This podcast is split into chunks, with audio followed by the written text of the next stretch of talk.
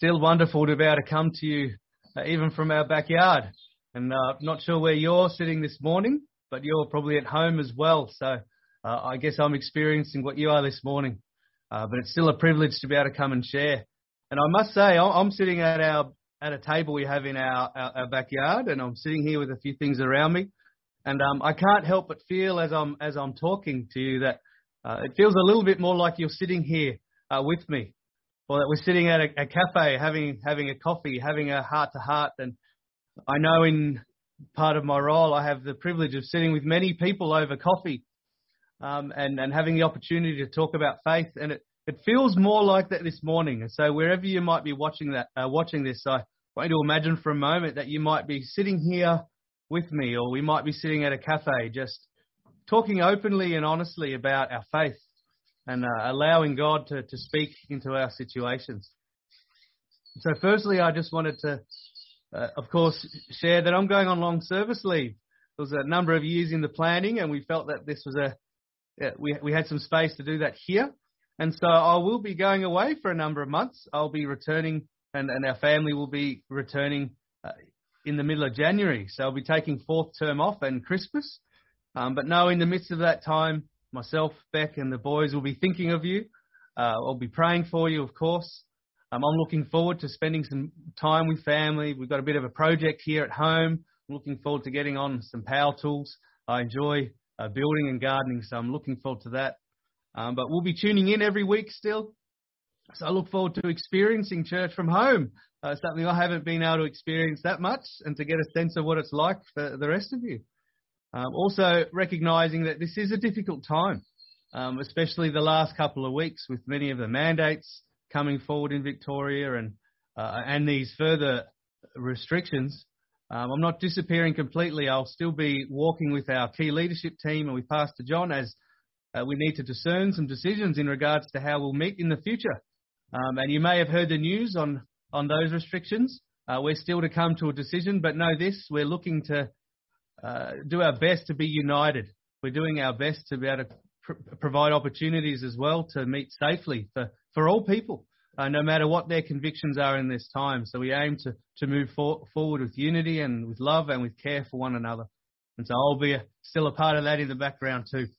Uh, today also, as uh, before we open the word, we'll, we'll also be sharing communion later today. So you might have some bread or some juice, some wine at home. You might even like to pause now and, and get that ready so that you can uh, participate in that, so that we can all join in that together uh, towards the end of our message today.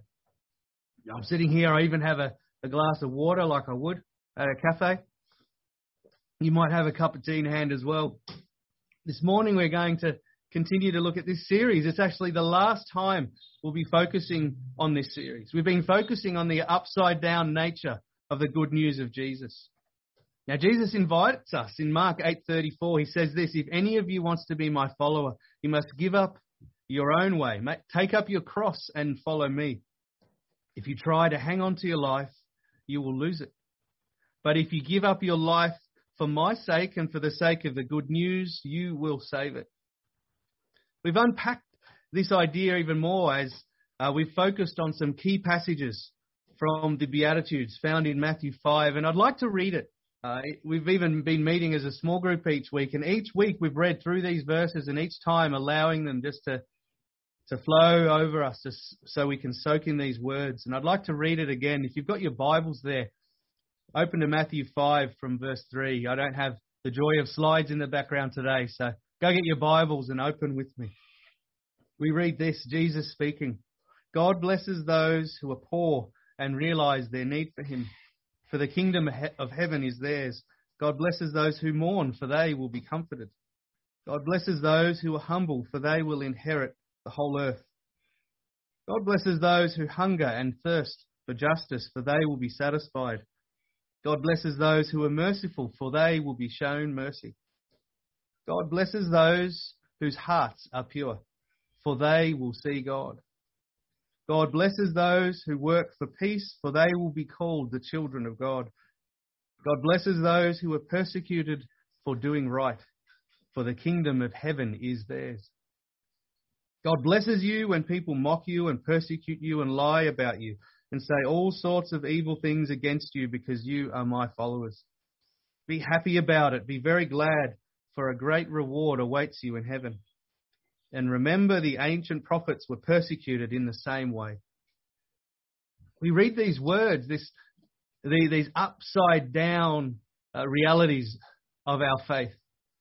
That we're blessed when we find ourselves at the end of ourselves, when we, when we give up, when we, we surrender our own strength and we surrender ourselves completely to God. It's, it's in that place when He comes and He fills us and we experience Him in different and in new ways.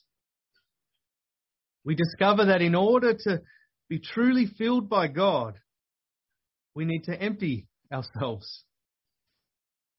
If we're honest, we can say that at times we are often quite full of ourselves. Yeah, the pun intended. We can be full of pride and arrogance. We can, we can push God away in all areas of our life. But we can also be full of ourselves with all the best of intentions. Because we naturally plan, don't we? we? We plan for the future. We have dreams. We have inspirations. We can plan our entire lives out. And by doing so, we can often not leave, leave room for God to work in our lives. We, we don't leave room for Him to lead or to, for us to follow Him.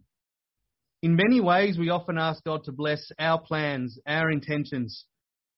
We even hope for His divine in, intervention to f- fulfill our desires. The reality is, if we want to see God working fully in our lives, we need to let go. We need to let go of all the things maybe that we've come up with. We need to surrender our lives to Him. I sit here and, like I showed before, I've got my glass of water, and in a way, often we fill our lives with all our own plans, but in order for God to fill us, we need to be emptied. We need the glass to be emptied.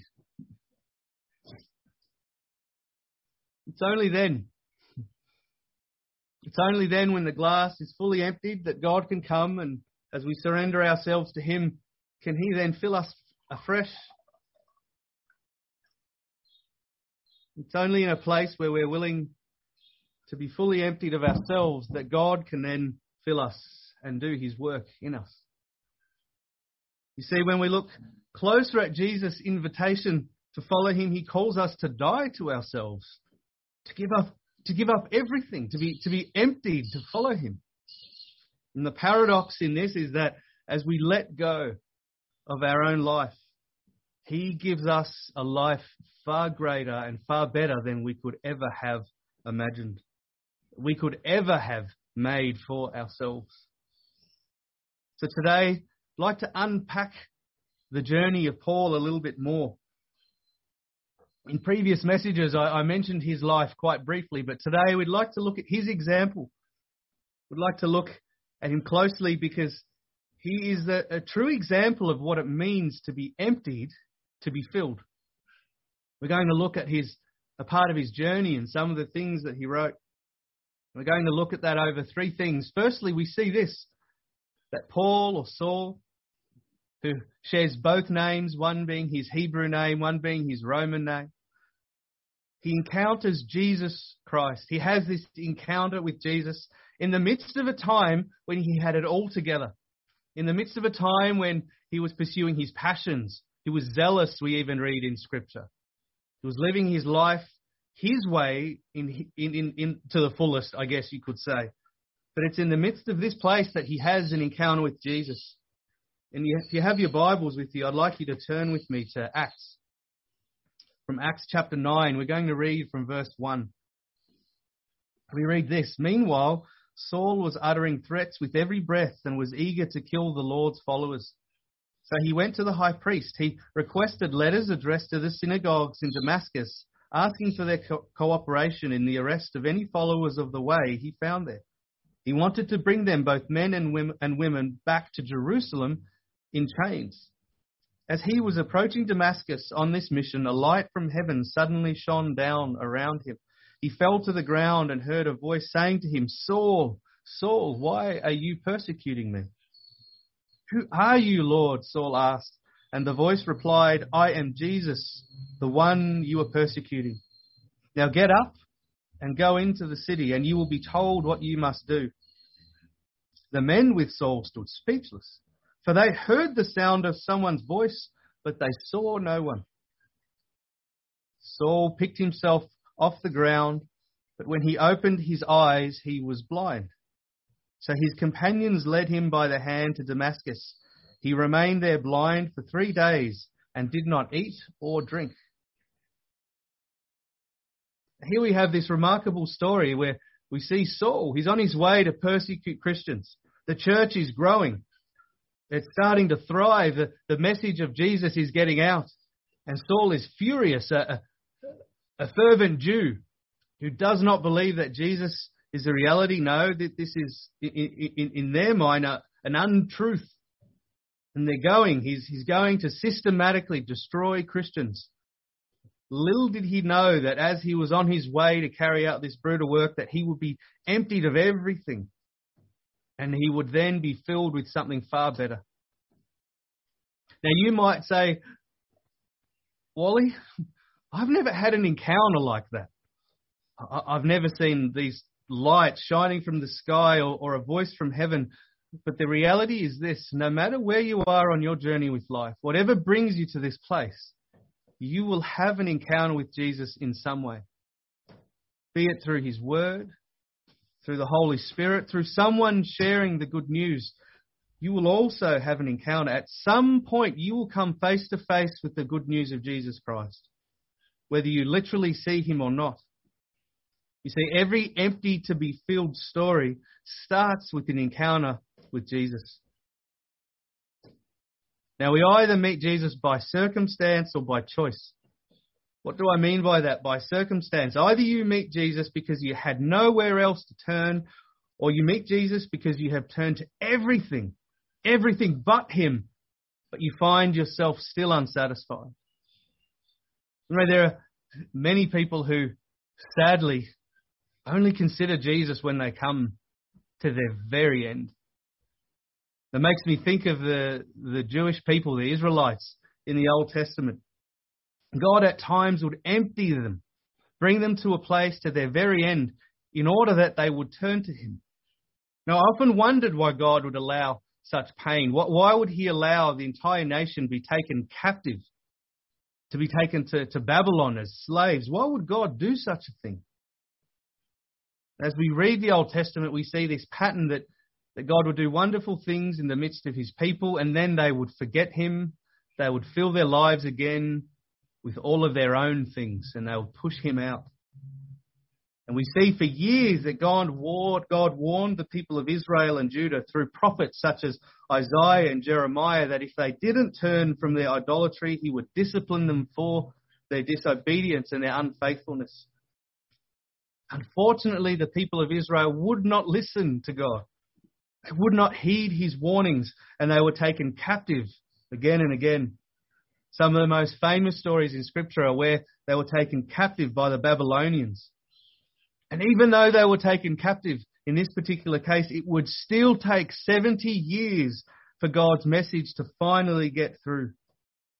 It would take 70 years for them to come to the end of themselves and to finally turn to Him.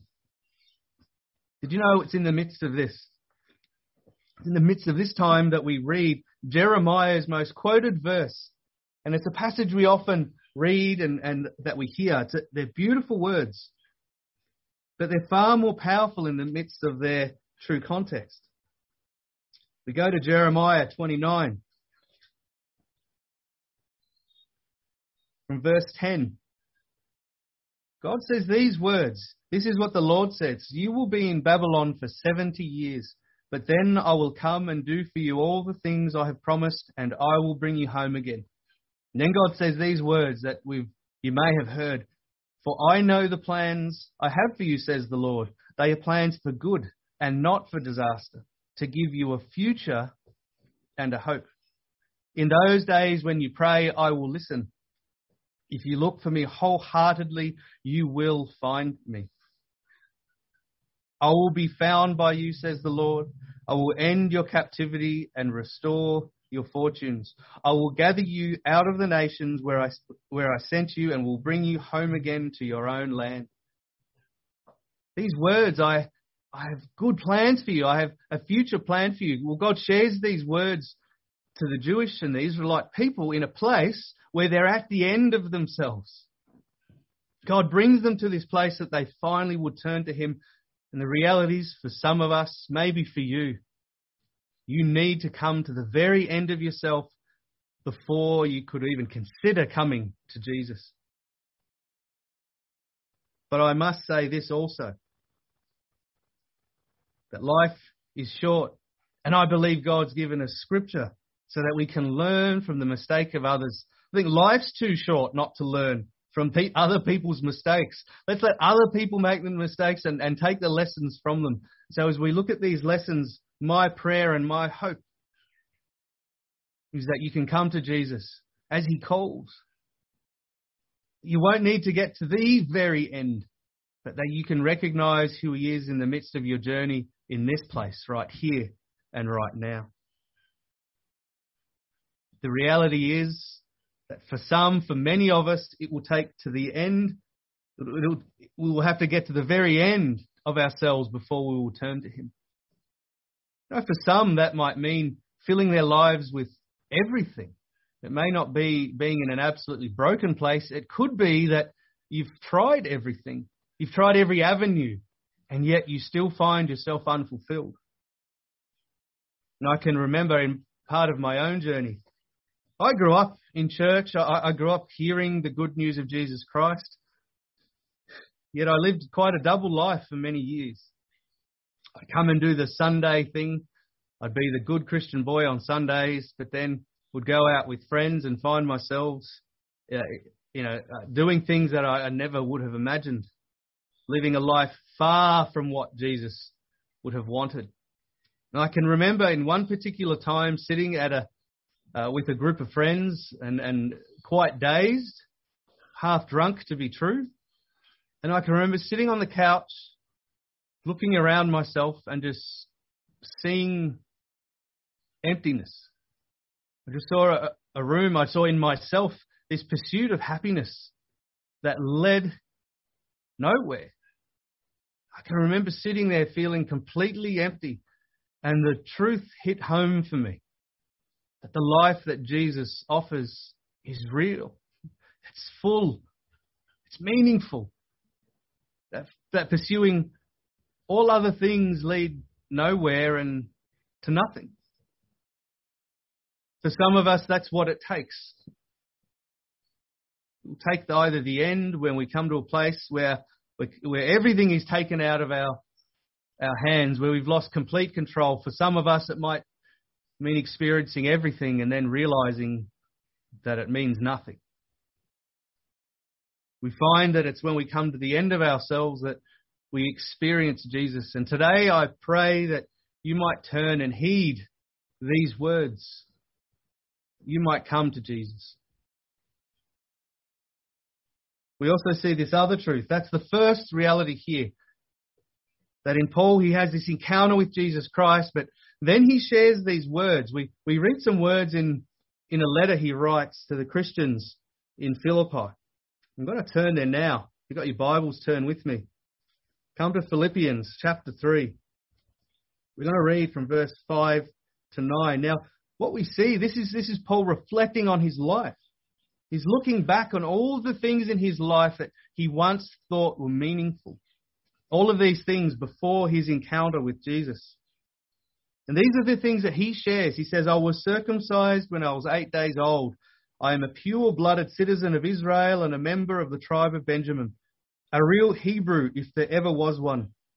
I was a member of the Pharisees who demand the strictest obedience to the Jewish law. I was so zealous that I harshly persecuted the church, and as for righteousness, I obeyed the law without fault. And look at verse 7. I once thought these things were valuable but now I consider them worthless because of what Christ has done. Yes, everything else is worthless when compared with the infinite value of knowing Christ Jesus my Lord. For his sake I have discarded everything else counting it all as garbage so that I could gain Christ and become one with him. I no longer count on my own righteousness through obeying the law, rather, I become righteous through faith in Christ.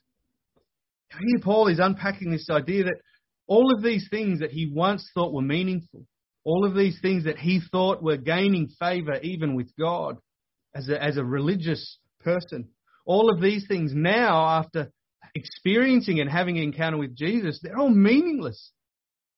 And he uses this word, garbage. Now, if we look at this word closely in its original form, if we were actually to hear it in its original language, we might even blush a little. It is that strong. Some commentators have even stated that we might even consider getting rid of this word from Scripture because it is a little bit edgy. But this is how strongly he feels about these things. Utter garbage is what Paul is saying. You see, after his encounter with Jesus, he has a change of perspective. All of the things that once meant something to him, the things that used to fill him up, he now deems as useless. He knew that he needed to take out the trash. What do I mean by that? I wonder for you today, I would like you to just reflect a little bit with me. I wonder what the things are in your life that you give importance to. What are the things that define you? What are th- the things that you work hard at? What are the things that you are most proud of? And what are the things that compete with God in your life? The things that compete for time with Him? Or maybe energy. Maybe there are things in your life that compete with your with your energy so that you don't have time to serve him. Or maybe there are things that compete for your affection with him.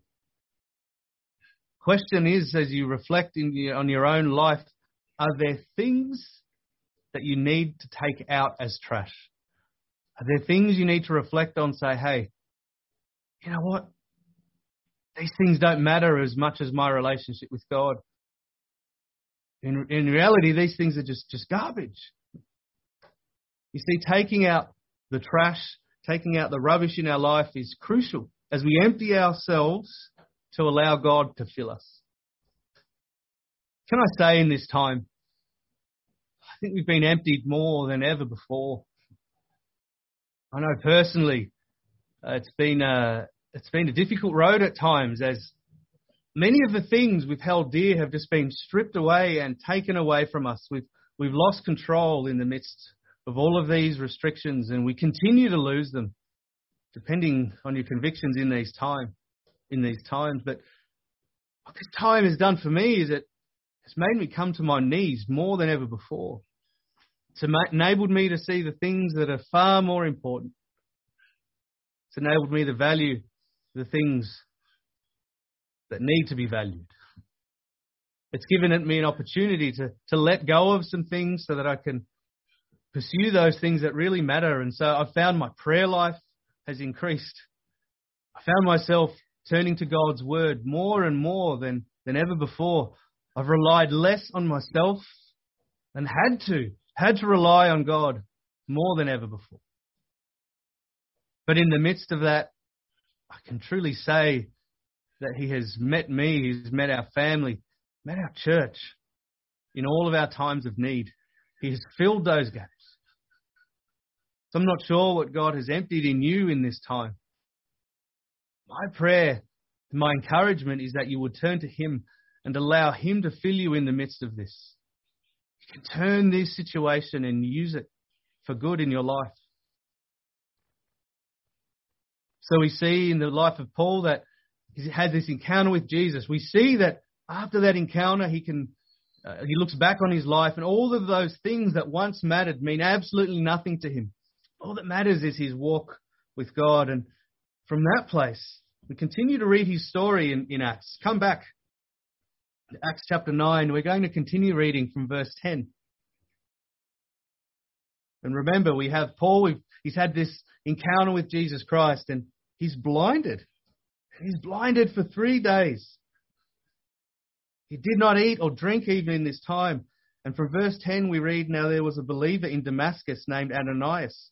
The Lord spoke to him in a vision, calling, Ananias. Yes, Lord, he replied. The Lord said, Go over to Straight Street, to the house of Judas. When you get there, ask for a man from Tarsus named Saul. He is praying to me right now. I have shown him a vision of a man named Ananias coming in and laying hands on him so he can see again. Lord, exclaimed Ananias, I've, I've heard many people talk about the terrible things this man has done to believers in Jerusalem, and he is authorized by the leading priests to arrest everyone who calls upon your name. But the Lord said, Go, for Saul is my chosen instrument to take my message to the Gentiles and to kings, as well as to the people of Israel.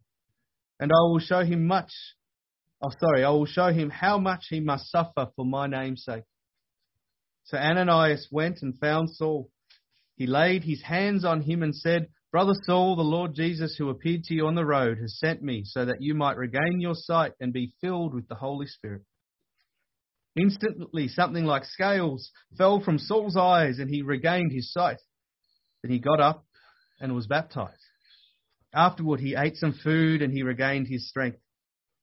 And Saul stayed with the believers in Damascus for a few days, and immediately he began preaching about Jesus in synagogues, saying, He is indeed the Son of God. Have a look at this. We, we see Paul here, and he encounters Jesus, but he is brought to his end. He is blinded. He can't even walk without someone to lead him. He stops eating. He, he comes to the complete end of himself. He's emptied. He's stripped of his pride. He's stripped of his, his power. He's stripped of his sight.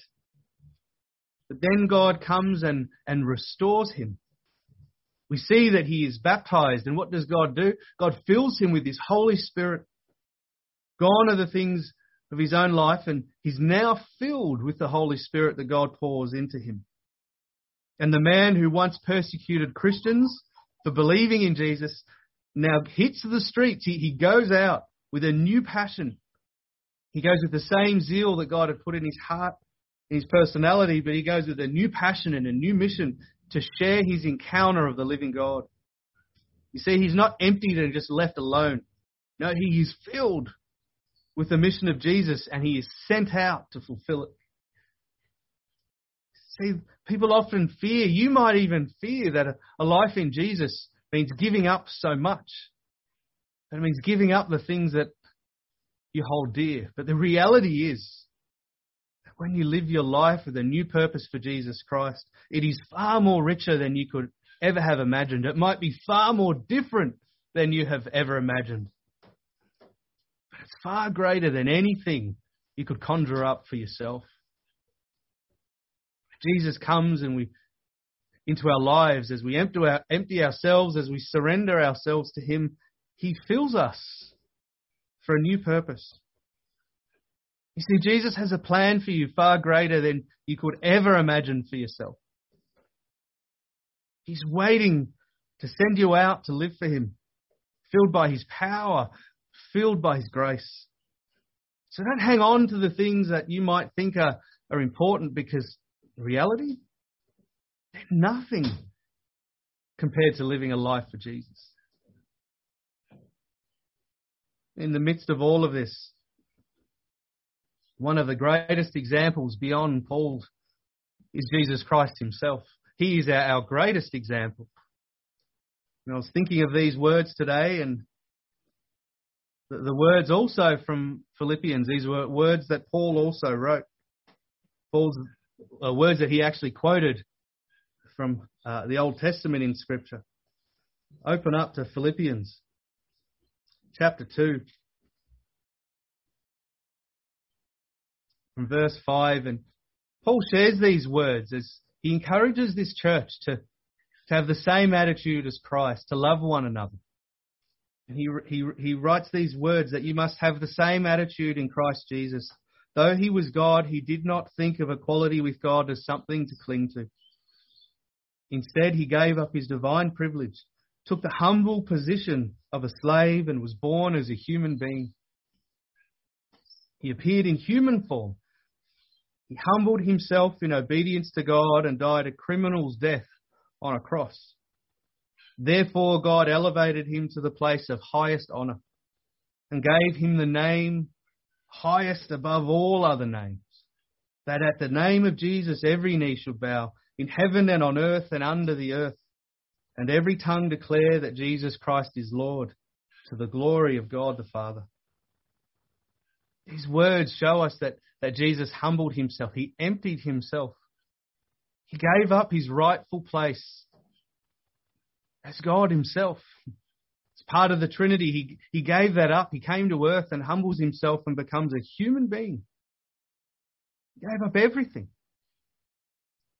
It was in this place that he comes and he, he shares and he, he loves the disciples. He shares the good news. His love for people that he's come to restore people back to himself and it would take him to a cross where he dies. Quite literally, he, he dies to himself, but it takes that death for a resurrection to occur. He rises again from the grave and, and offers the opportunity for you and I to be restored back to Him. If we would only give ourselves to Him, we would give up our lives, we would take up our cross, if we would follow Him, we would know eternal life made possible because of Jesus Christ.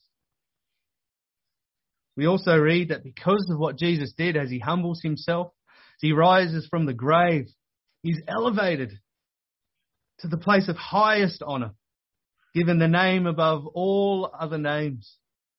We also shall rise to be with him. We also read these words that at the name of Jesus every knee shall bow in heaven and on earth.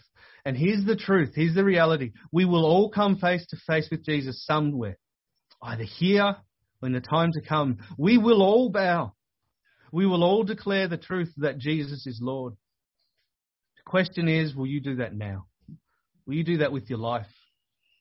Will you do that as Jesus gives you the opportunity to accept Him and to live for Him? To put your own life aside, your own purposes, to live passionately for Jesus. To surrender yourself and to let Him fill you so that you might live your life for Him. Jesus emptied himself and entrusted himself into the hands of the Father. By doing so, makes it possible for all of us to know eternal life. That's the power of dying to ourselves and committing ourselves to Jesus. So today, as we celebrate communion, I encourage you to focus on these words. And this idea that our Jesus, our, our Saviour Jesus Christ humbled himself and calls us to do the same as we do so, He raises us up, fills us with His Holy Spirit so that we can live our lives for Him. A life like we could never imagine, life to the fullest. It may not be easy, will have its ups and downs. Jesus will be with us, His Holy Spirit will guide us and give us the power and joy and peace through all situations. And finally, we'll find ourselves in eternity with Him, knowing life forever. That's our hope. And I've got some bread here this morning. Not sure if you do. If you haven't prepared, you might like to pause right now and, and go get that and come back and keep playing. But if you're ready, we've got this bread. I encourage you to take it this morning. I'm going to say a prayer together and then we'll finish our time. But that's so you can turn to those who you're sharing this with. You can turn to your family and you can share the bread together. You can break it and pray together. You can take the cup and I didn't know we are doing this, so this is the juice I found. So you may just use what you have. Because these for us are a symbol of Jesus' body broken for us and of his blood that flowed for us, so that we might have life. I encourage you, I'm going to pray, and then, like I said, to turn to those in your family and to share this time together. Share the bread with one another and the cup. And then pray. Pray for each other, thanking God for who He is, committing yourself to Him. If you find yourself alone, if you're, if you're home alone, not sharing this with somebody else, know that the Holy Spirit with you is with you. God's presence is with you. So take the time to take this bread and to take this cup praying and thanking God for all that He has done and for the life that He offers us. A life like we could have never imagined, both now and forever. Let me pray for these elements. Father, we want to thank you for this bread. We want to thank you for this cup. And as we see Jesus in the Gospels doing, we come and we pray for these elements, Father, that they may be for us a reminder of your body broken and the blood that was poured out for us. So, Father, we thank you for this bread. Lord, we thank you that Jesus died for us, that he would empty himself, that he would humble himself and go to the cross. We thank you for his great love. He would do this for us so that we might be restored to you.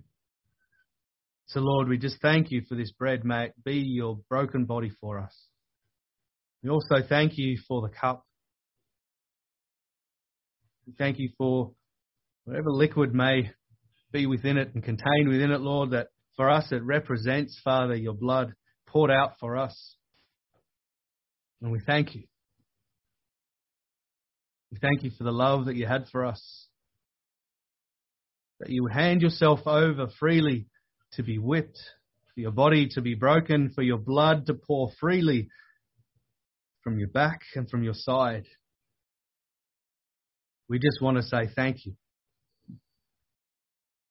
And Lord, all we can do in return is offer ourselves to you. Lord, we humble ourselves and give ourselves to you, Father. In thanks, Lord, in worship, in praise, we offer our lives to you to say thank you. Lord, by your strength, Lord, we commit our lives to you, thanking you that you even fill us to live our life for you. So even in this moment, Lord, I would pray for each person, wherever they may be, that your Holy Spirit might come afresh, that you might fill them, Lord, that they'll be very aware of your presence and of your peace. I pray that as they go out, they will go with boldness, Father. So we thank you, Lord Jesus, for who you are. We commit ourselves to you. We pray these things in Jesus' name. We say, Amen. So I'm going to say goodbye and invite you to continue to share that bread and that cup together. And I look forward to seeing you in the days to come. God bless.